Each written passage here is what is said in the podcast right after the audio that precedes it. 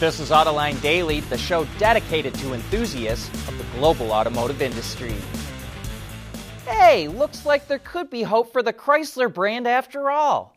Yesterday, Stellantis laid out its plans to become a software powerhouse and generate 20 billion euros a year in revenue from monetizing data and selling subscription services.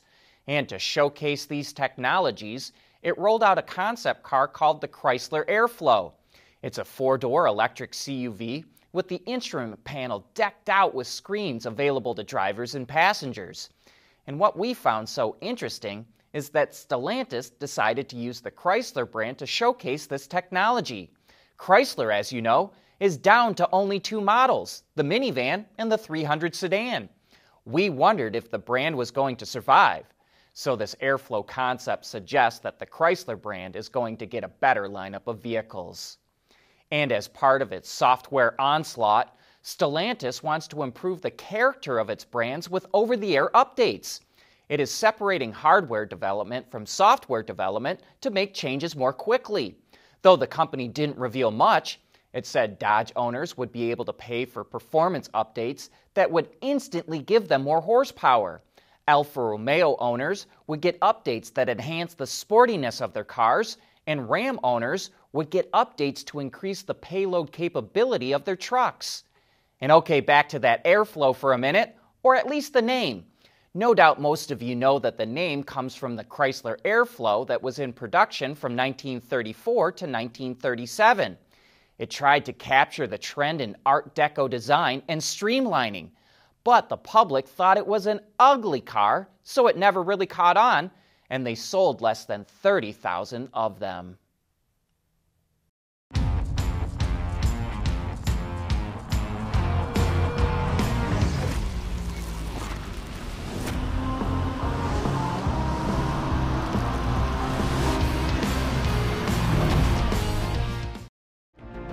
Mobility is becoming electric, connected, and autonomous, just like the manufacturing world.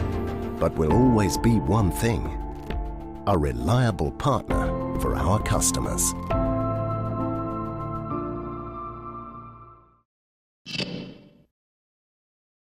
Here's another wrinkle to the chip shortage that we haven't covered much. Automakers were relying on their tier 1 suppliers to secure chips for them. But as we know, for a number of reasons, that didn't happen. And now Stellantis CEO Carlos Tavares says it's hurting the relationship between automakers and suppliers. So automakers are bypassing their tier ones and going right to the source, the chip makers themselves. And they're signing long term contracts to make sure they don't run short ever again. Yesterday, Stellantis announced a new deal with Foxconn, and today, BMW announced it's working directly with two chip makers, Inova Semiconductors and Global Foundries. As you may remember, Ford also recently signed a deal with Global Foundries. BMW says its new chip deals will help it secure several million semiconductors per year, and they're going to be used in the all electric iX SUV, which went on sale last month. General Motors just took a big step forward with its BrightDrop electric commercial van business by opening its first dealership in California, located just outside of Los Angeles. But what's fascinating to us is that GM is not using existing Chevrolet or GMC dealerships for BrightDrop. Even though GM dealers can apply, BrightDrop will use standalone facilities and a separate franchise agreement. GM plans to deliver the first BrightDrop vans to customers this month. India is in the news again today. Hyundai announced it will launch six electric vehicles there by 2028, and the first will hit the market next year. EVs account for less than 1% of sales in India, but the country wants to boost that to 30% by the end of the decade. Speaking of Hyundai's EVs, the Ioniq 5 is being rated at an EPA estimated 303 miles of range for single motor rear wheel drive versions. Dual motors and all wheel drive knocks that figure down to 256 miles. On the flip side, the Kia EV6, which shares the exact same platform and powertrain, is rated at 310 miles for rear drive models and 274 miles with all wheel drive. and those figures are competitive with other new electric crossovers like the Tesla Model Y and Ford Mustang Mach E. But not all EVs are created equal when it comes to safety. The Euro NCAP crash tested several new models, and the results are quite stark. The BMW iX, Ford Mustang Mach E, Mercedes EQS, and even the NIO ES8 received an overall five star rating. But vehicles like the entry level Dacia Spring EV received a one star rating, while the Renault Zoe couldn't even muster a single star. Back in 2013, the Zoe earned a five star rating, so it goes to show the tests have really gotten tougher over time. Even so, the Euro NCAP says it's only given out a zero star rating two other times. We want to know what drives your testing. OTA, connected car, diagnostics, remote testing. Intrepid Control Systems is here to help you work from anywhere. Intrepid Control Systems, driven by your data. What if automakers could get the raw materials they needed to make cars simply by fishing garbage out of the oceans?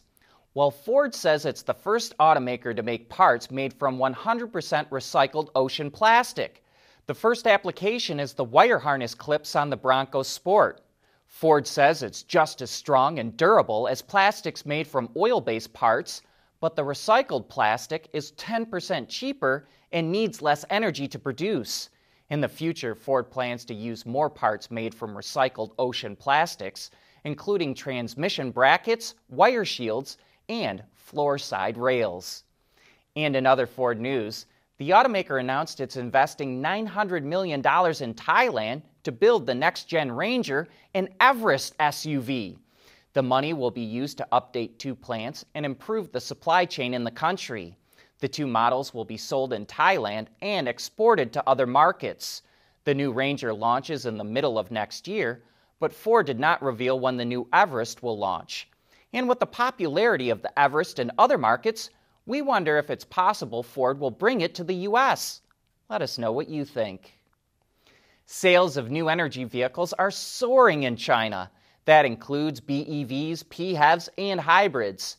The China Passenger Car Association says NEV sales were up 121% last month compared to a year ago, and that China is on track to sell 3.3 million NEVs by the end of the year. Tesla's production in China dropped slightly from October, but it still sells more BEVs there than anyone else. Tesla made almost 53,000 Model Ys and 3s in Shanghai and exported just over 21,000 of them to other countries, mainly in Europe. Elon Musk says the U.S. government should drop all EV subsidies in fact, he wants Congress to drop President Biden's infrastructure plan, saying the federal budget deficit is insane. But the LA Times points out that Mr. Musk received nearly $5 billion in government subsidies for Tesla, SpaceX, and Solar City. So is the attack on subsidies wise words from a business tycoon or the height of hypocrisy? Well, that's one of the top topics for Autoline After Hours tomorrow. So join John and Gary for some of the best insights into what's going on in the automotive industry. And that brings us to the end of today's show. Thanks for joining us, and we'll be right back here again tomorrow.